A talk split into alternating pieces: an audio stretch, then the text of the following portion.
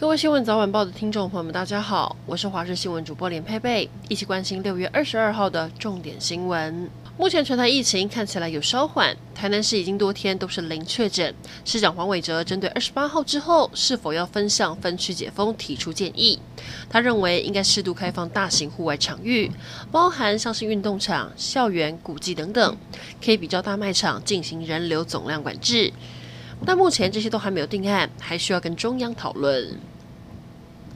优先试打疫苗对象中，到底有没有包含领长？就在台中市长卢秀燕开第一枪，将全市一万三千名领长列为第二类优先试打对象后，台北市长柯文哲接受市议员质询时也说，领长应该要打。指挥中心现在表态了，领长该不该打疫苗，可由地方政府认定，造册提出名单就可试打。云林发生了全国第一起妈妈疑似打疫苗后喂母乳，小孩却猝死的案件。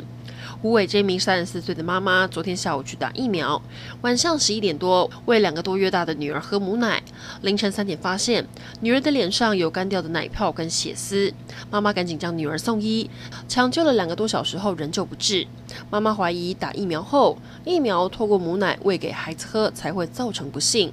不过妇产科医师认为两者应该没有关系，现在指挥中心也将找专家调查厘清。有多位专家指出，莫德纳疫苗比较适合孕妇。中央宣布将孕妇以及七十五岁以上的长者并列第六类。高雄市长陈其迈随后在记者会上抢先宣布孕妇施打时程，表示已经跟医师工会、还有妇产科医疗院所以及二十三家专责医院协调好流程，预计在明天就能开始施打。高雄从昨天开始下起滂沱大雨，深夜有五个地区，包含茂林、甲仙等山区，达到停班停课标准。今天也将暂停疫苗接种。虽然一早雨势逐渐趋缓，但路上还是有零星落石出现，阻碍交通。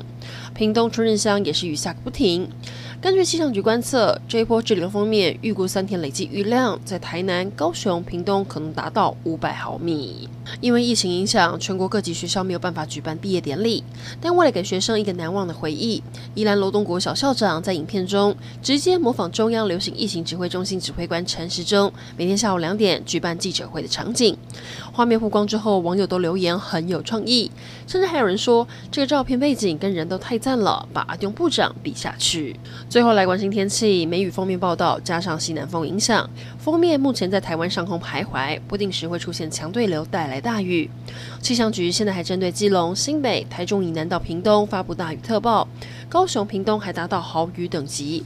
截至上午十点半，雨量最多的地方在高雄茂林，短短十小时就一百四十九毫米的降雨量，相当惊人。今天降雨范围扩及全台，尤其中南部白天会有一波降雨增强。中午到晚上，随着锋面往北部陆地移动，北部东半部降雨也会转趋明显，出现阵雨或雷雨的几率高，天气更加不稳定，容易有短延时强降雨。提醒您开车骑车都要注意安全。